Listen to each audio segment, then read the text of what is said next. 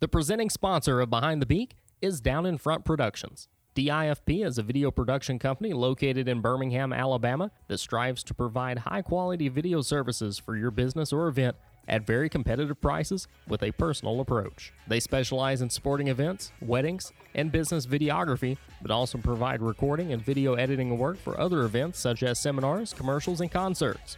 Give Dustin and the crew a call at 205 588 0868 or visit them at difpbham.com. That's difpbham.com to see how they can help you. Down in Front Productions, the presenting sponsor of Behind the Beak.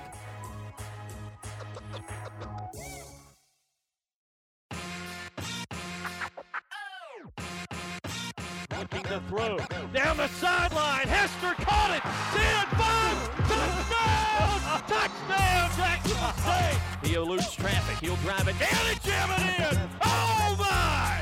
Jamal Gregory. Highlight reel time. Sports Center top 10 time. This is Behind the Beak, the official podcast of Jacksonville State Athletics. Now, here's your host, Tyler Brown. Hello, everyone, and welcome into Behind the Beak, the official podcast of Jacksonville State Athletics. I'm Tyler Brown. Alongside me is my co host, Avery Davis, who had a late night last night staying up watching the Tennessee Titans game as the NFL season got underway. And you said it was a little bit of a messy one. Yeah, the Titans were a little rusty, but we're looking forward to a, a noon kickoff next week for sure. It'll be much nicer.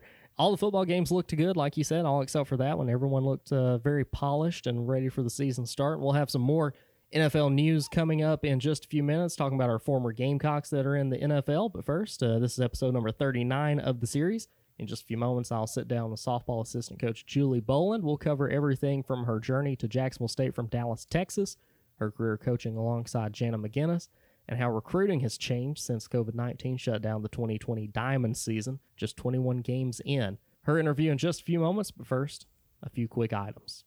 Last week's guest was Athletic Director Greg Seitz. Seitz gave his yearly State of the Athletics program address, discussed how the Gamecocks proceeding with the 2020-2021 competition season, and covered the unorthodox football season that is quickly approaching. To listen to previous episodes, Behind the Beak can be streamed at jsugamecocksports.com slash podcast, on Apple Podcasts, and on Spotify.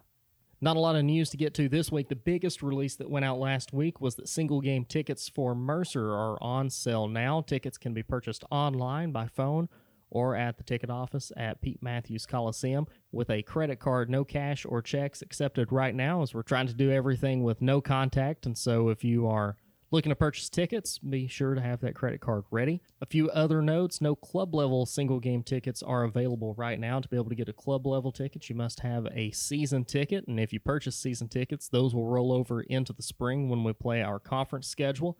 And we will be operating on a reduced capacity according to Alabama state guidelines. And as those change, things may change here as well. But as for right now, operating on reduced capacity. There will be a thousand student tickets that will be reserved for the game. Students must claim these tickets online by the day before the game. So there will be no walk up, show your student ID like normal. You will have to print off your ticket and show it there at the gate.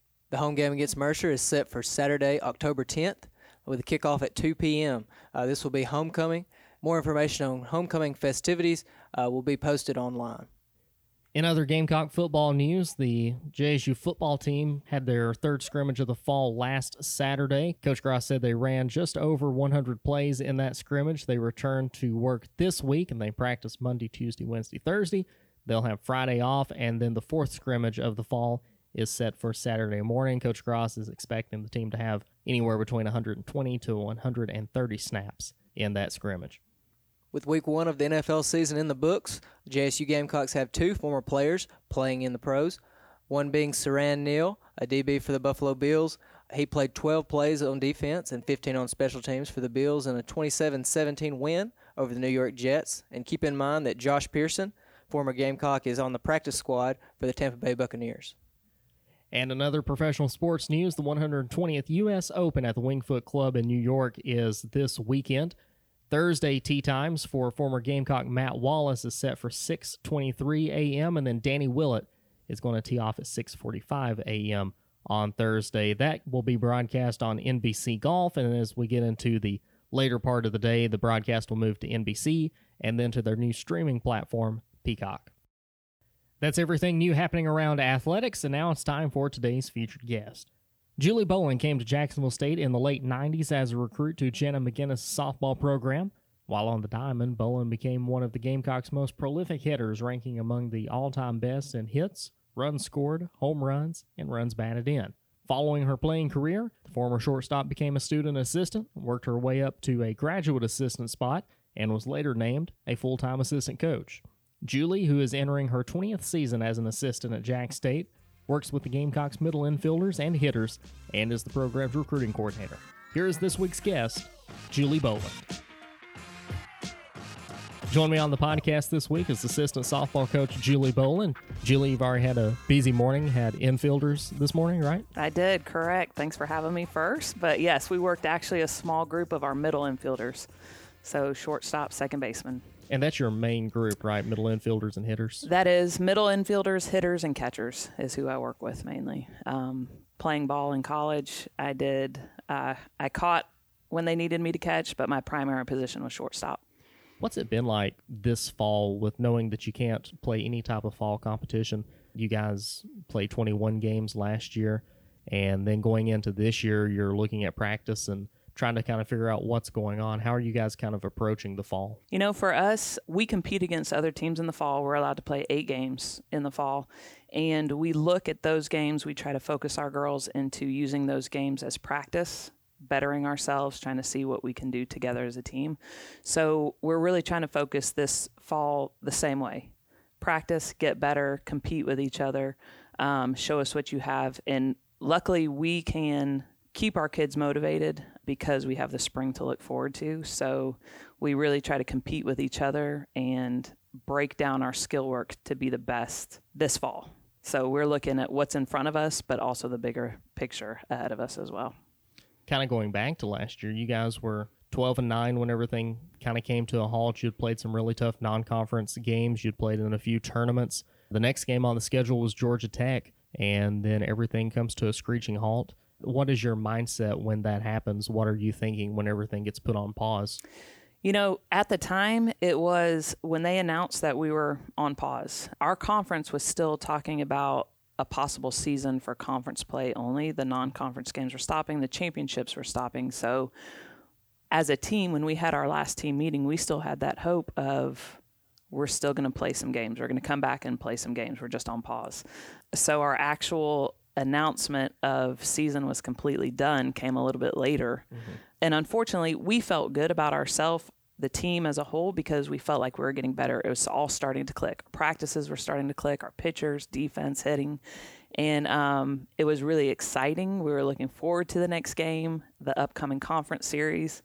So it was a bit of a blow, but we felt good ending for where we were as a team. So with this fall, everything's kind of you know, even though you're not really sure what the spring will look like, everything's kind of on schedule. You're taking it, you mm-hmm. know, one day at a time and treating the fall as if you would any other fall. But I, I would imagine where things are very different for you as you're the assistant coach, you're dealing with middle infielders and the catchers, but you're also the main recruiting coordinator mm-hmm. with softball. And so, how has the coronavirus changed how you approach recruitment during this time? Tyler, that's an everyday question for us. um, actually, so right now, while we're doing this podcast, we're two weeks in, a week and a half into our recruiting season. Mm-hmm. So September 1st, we were allowed to contact our 2022s.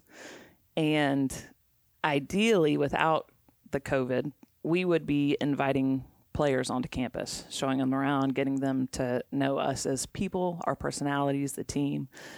So for us right now, we are talking on the phone, we're texting, um, and we're doing a lot of mail outs. Mm-hmm. And what we're trying to get our recruits to understand is our program one, our championships, um, how we run things, but also two is people.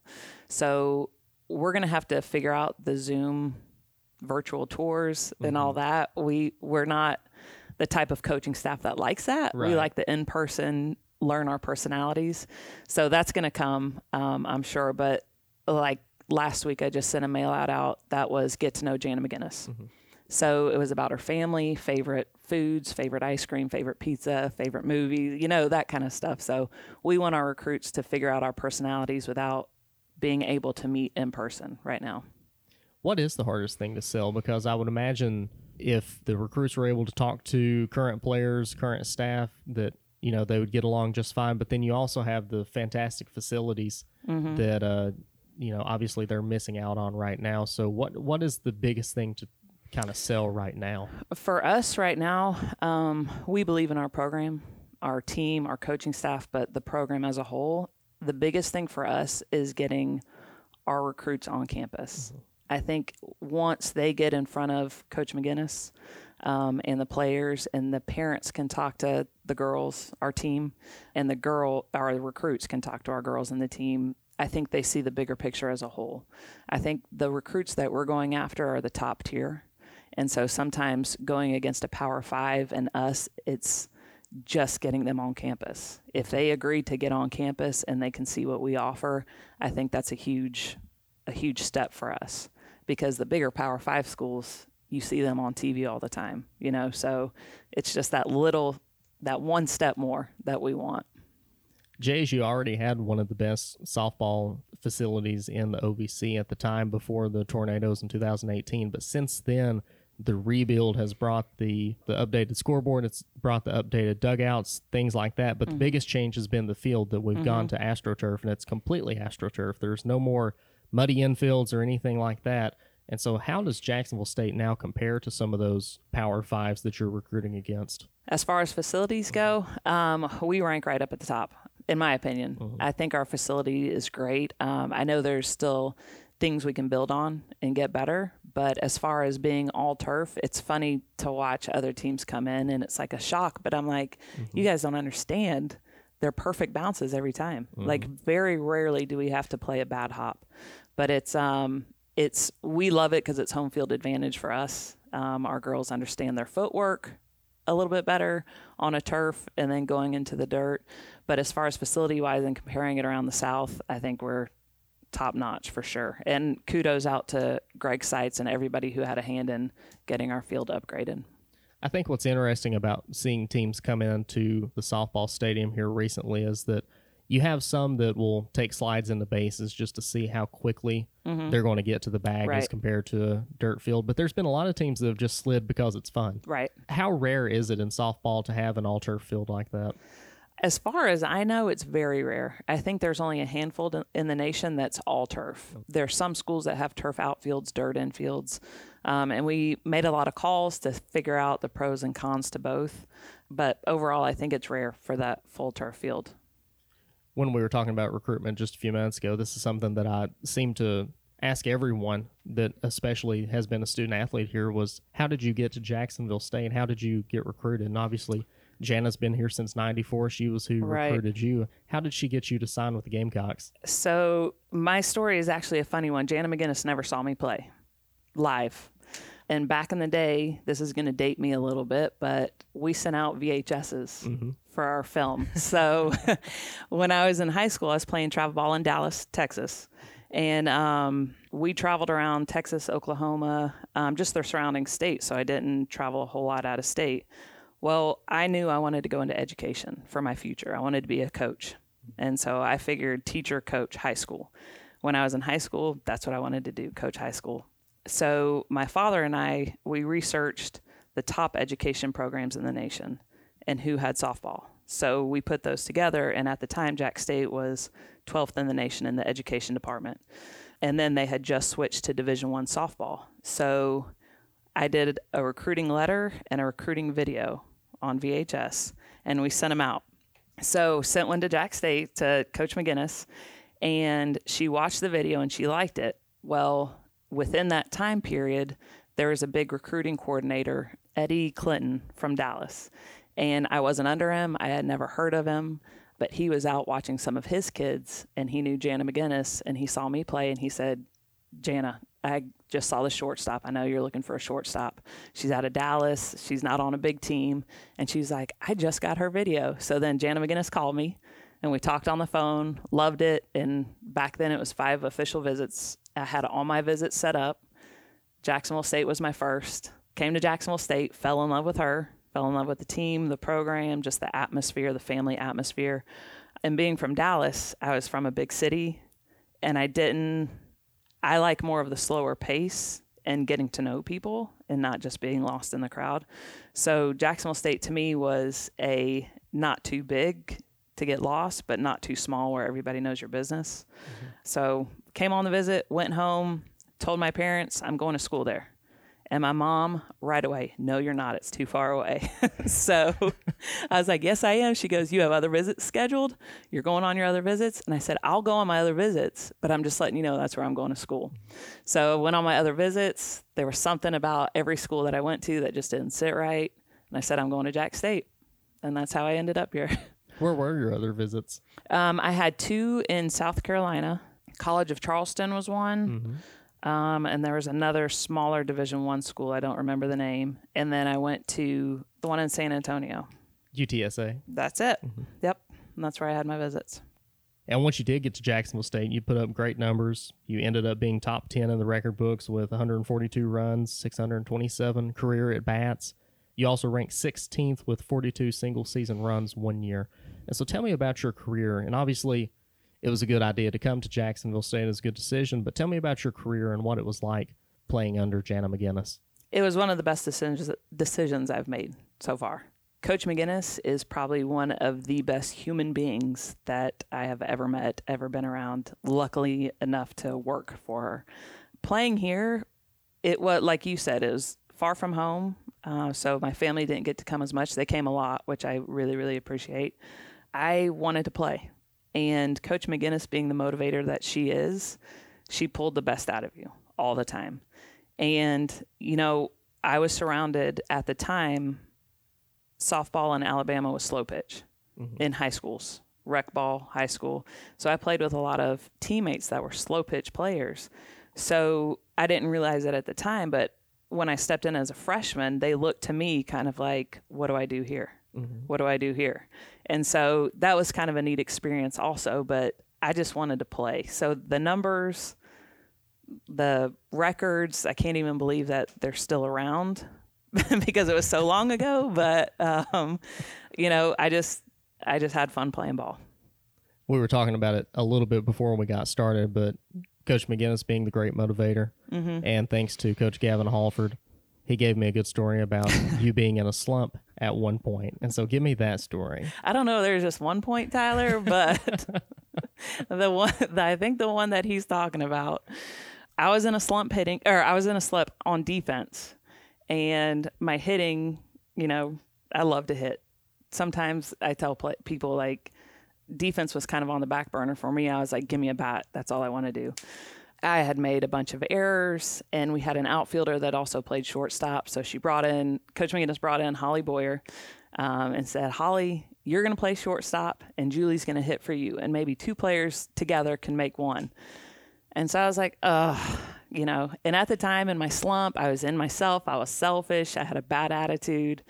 And so game's about to start, and I was number four hitter this day. And uh, coach looked in the dugout and said, Top four hitters should be out swinging a bat, warming up. And so I got my bat, walked up the steps, Tyler, and I let the bat clink on every step walking up. I dragged that bat. Coach McGinnis lit into me like players don't understand she can do these days. and um, after the game, our game actually got halted because of rain. So we go into the locker room. I sit down on the bench, and the team sits left and right as far away as they can. And Coach McGinnis got in my face. And I was just like, okay, that was a mistake. I get it now. I get it. it's not about Julie. it's not about Julie at all. So after that, I kind of got my eyes opened up a little bit as a player you went on to have a fantastic career, and then in 2001 you became a student assistant. Mm-hmm. 2002 you became the GA, mm-hmm. and then after that you were named a full time assistant. What does it mean for you to be able to work at your alma mater, being a coach at your alma mater, with your head coach? It means the world to me. I've been here a while, and going so far away from home, it's tough for colleges. When you leave high school and you have that pride for high school and then you have to buy into a totally different program, it's tough to get players to convert. And as a coach, I see that, but as an athlete, I thought I'm just here to play ball. I mean, get an education too, Tyler, but you know, to play ball. But Coach McGinnis, the way she ran things, the way she runs things as a family and buying into the program and bleeding red and white, you get that feeling through your freshman year. It doesn't take long to buy into what she's selling us. So having the passion for Jacksonville State, being able to play and then continue on as a coach, I am 100% blessed because I know there's a lot of our alumni that are like, we want your job, Julie. You know, we want to be a part of that too. So I feel very blessed and fortunate to be in the position that I am right now. I'm I'm so thankful that Coach McGinnis took the chance on me as a coach. I think it's a special atmosphere because our coaching staff are all alumni. So for us to be able to say when I played here, I think it means a little bit more to players. I think it means a little bit more to recruits and parents to be able to say we love this program. We have everything invested in this program. We've not on the turf, but we've bled and sweat and cried and laughed, you know, right where you're standing. So we understand what it means to put in our heart and hard work on this exact field in this exact atmosphere. So to be able to continue that under Coach McGinnis in this program, uh, I'm very, very blessed. And then in addition to that, just last week by division1softball.com, you were named the 45th best Division 1 program in the nation and that was gauged off of how the team did the past decade and then how they believe the team is set up for the next decade. And so how much pride comes with that being named one of the top 50 programs in the nation? Oh, a ton. I mean, right when you mentioned that, I just started smiling. Um, Josh Underwood, our sports information, he uh, sent that to us when it came out, and we were like, what in the world? Mm-hmm. So, um, a huge, huge, huge ton of, of pride uh, from that. That just, I mean, we believe in ourselves, we believe in our program, we believe that we're a top program tier in the nation. We get our girls to get behind that too because we believe that. But to see our peers and other people vote for that, we had no input on it. Um, it just means a, a lot. Uh, very, very, very honored for to have, well, to be in the top 50 for sure. You're beginning your 20th season here, and that's seven OVC titles, seven OVC tournament titles, eight NCAA regionals, and then just outside of that decade that we were talking about, the 2009 Super Regional, in which you guys beat the Tennessee Lady Vols in back to back games. Tell me about that regional specifically. The 2009. And, and, what it meant to go up to Knoxville and knock off Tennessee to go to the first super regional and so far the only super regional in program history. Mm-hmm. You know, Tyler, at the time, it's kind of a blur because you look at um, during a season, you look at one game at a time and you think, okay, this game is it. This game is it. So getting to that regional was a whole nother story. Um, we lost our conference tournament at home. We sent the team home. We had to get them all back, and then we go to Tennessee to play in this regional. So when we get to the regional, we lose that first game against Nebraska. We had the lead. There was a rain delay. We come back and we lose the lead. We lose the game, and then we had to work our way through the losers bracket. So working our way through the losers bracket, it was like that team had the determination of we're the underdog, but we're going to fight like crazy until the end. And it was like every game was like that, every pitch was like that. So it was a really cool feeling to be involved at that moment on every pitch mattered so much. Every at bat mattered so much and then bringing it all together. And then at the end when we were celebrating on tennessee's field for three hours while only the maintenance guy was left on the field you know that was it was just a really really cool experience. And that feeling of making history for our program coming out of that regional like we did uh, we want every single player that comes through jacksonville state to have that feeling that just amazing feeling where you, you can't buy that feeling from anything anywhere else. So that moment back in the spring when we were doing the top division one moments in JSU history, that was one that got a ton of votes. Mm-hmm. But the one that actually ended up beating that out was during the 2016 softball season. The 25 year history of JSU going to Division One, the 2016 softball season was voted the best moment in JSU's D1 history. You guys were 26 and 0 in the OVC and went on to the Auburn Regional. Tell me about how special that season was and what it means for having such a huge fan base that softball has here at JSU to vote that the number one moment over things like the 2017 men's basketball OVC mm-hmm. championship and football's win over Ole Miss that you guys have the fan base that says no, that's number one in our books. Right. It's very humbling, Tyler, to to think of all of those people voting for us. That season was really special, and and it's hard to say like what's the most special season or what's your favorite team because every team is so unique. The players are so unique, and the things that happen are so unique every year. The things that all of our players have to fight through every year is just so unique. So that 2016 season, it was that team kind of had a swag about them mm-hmm. that when conference started, it was like, we're the best. Like, let's play. Put a ball out on the field. You come out on the line, we'll come out on the line, and let's play.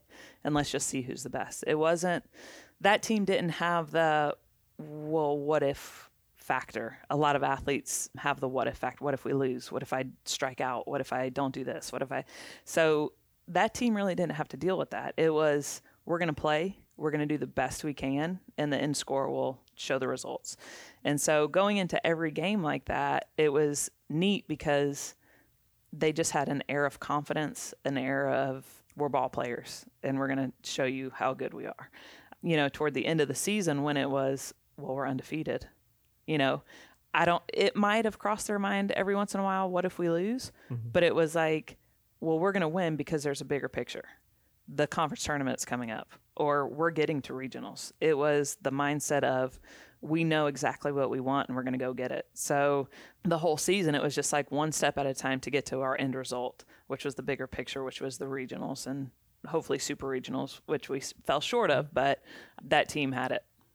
And then to go along with the other duties that you have, we were talking about the fan base just a few moments ago. One of your biggest duties you have is the fan day mm-hmm. and planning for that. Tell me about what all goes into fan day and what it means to be able to host something like that. You know, it, it started and um, football had a fan day. And the first year we started, Coach McGinnis brought it to our administration at the time, which is all new from now, the administration now. And she said, We want to have a fan day. Our fan, we have a good support. Uh, we want to do something for our fans, make it about the kids, make it about the fans. And um, our administration at the time said, We have zero for you. If you want this, you have to do it on your own. So, being the competitor that Coach McGinnis is, she came back and she said, We are going to have the best fan day that's on this campus. she said, Make it happen. So, I was like, Yes, ma'am, let's go. So, we put our focus on our fan day for the fans. I mean, really, we the name of it is Fan Day, and it's all about our fans. We want the kids, the community, to feel like they're a part of our team. And putting it together, it's a ton of work, but it's all worth it on that day to see the crowd in the stands, to see our girls, especially our new players, eyes at how many people are actually there, and it's it's for them, for the players, to be introduced to the community. It's it's really special. But as far as setting it up for the day, we get about 5,000 flyers made, and we make sure there's a fan day flyer in every elementary school folder in the county. So we go through and we pass them out to all elementary schools, get advertising on the square, on all the electronic billboards on campus and off campus. And through the years and through Coach McGinnis's personality, everybody wants to help. Everybody wants to be a part of it. So um, we have a lot of help and support from the community. We're very blessed for that as well. So it's a lot of marketing, I guess. We just put it out there, talk to all the high school coaches that are alumni. Of course, we have great support from them. And we just try to put it out there and make it as fun as possible for the fans. We try to laugh, we try to joke, we try to get them to see our players' personalities and ask them to come back for some games. And I think that's one of the more interesting things about Fan Day is whenever they introduce a travel ball team, most of the time it is a former Gamecock that's that mm-hmm. head coach of that team. And mm-hmm. so the family that you guys have built over the years since Jana's been the head coach starting in 1994. Tell me about that alumni family and how you feel. I know you guys had an alumni gathering, I believe it was last, year, mm-hmm. and you had a ton of people come back for it. And so tell me about how that family, once you graduate, you're always family and you're mm-hmm. always you always have so many people come back and want to be a part of the program. Absolutely. You know, and that's a cool position that I'm in because I played here. I am an alumni and now I'm a coach. you want to be a part of something bigger than yourself. I mean, that's what sports is about. You know, being a fan of sports is there's something bigger out there. You want to feel a part of it. And Coach McGinnis, being here for as long as she has and being as successful as she has and being the type of person she is, everybody wants to be a part of it. So, our alumni, the people that have actually played for her, that have gone through the grind with her and for her and for this program, it's a special feeling. So it's it's one of those things. If you call up a former Gamecock, even if you weren't friends with them, they're going to be there for you because you know you're a part of something bigger than yourself and you're a part of a family. And the way Coach McGinnis runs it is as a family. It's what I've learned from her over the years is there's there's a bigger picture. Softball is just a small small part of life and the bigger picture is the people. And you know, God comes first family comes second, and then there's the job. You know, so we try to run the program that way, and the players that come through here, the alumni that come through here, they understand that family is so important. You know, faith, whatever faith it is, faith based, that you have to have your priorities right. And when our players get done playing here, their priorities, they can see the bigger picture with that priority base. I think that's what's so special about us is that our staff is part of the program and our alumni are part of the program our alumni's family are part of the program our alumni's neighbors are part of the program you know everybody we want everybody to be a part of the program because we understand the bigger picture of it and the family atmosphere of it coach Boland, thanks so much for coming on with us this week. I know we're all looking forward to the 2021 season. We feel like we got robbed of 2020 yes. so we're definitely looking forward to 21 best of luck to you on the recruiting trail these next few weeks. I know it's it's going to be a little bit of a different uh, different game. Yes, it is very much. And thank you for having me on here. And Tyler, I just want to do a huge shout out to you because I listen to all your po- podcast, and I'm very humbled to be a part of it. So thank you very much. Well, I thank you. I, I, really mm-hmm. appreciate that. Mm-hmm. Thank you, Julie. You're welcome. For former softball Gamecocks who would like to be added to the mailing list for future alumni events, you can reach out to Julie by emailing J Boland. That's J B O L A N D at jsu.edu. And for fans curious of the next softball fan day, it is hosted at University Field each year on Super Bowl Sunday. That'll do it for this week's edition of Behind the Beak. I hope that you and yours are healthy, and I will talk to you again next week.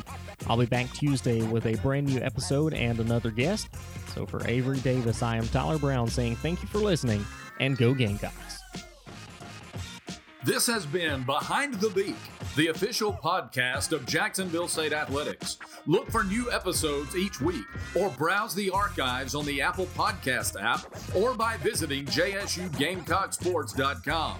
For more on Jacksonville State Athletics, visit the official website of the Gamecocks, jsugamecocksports.com, and follow JSU on social media by searching at JSU Gamecocks on Facebook, Twitter, and Instagram.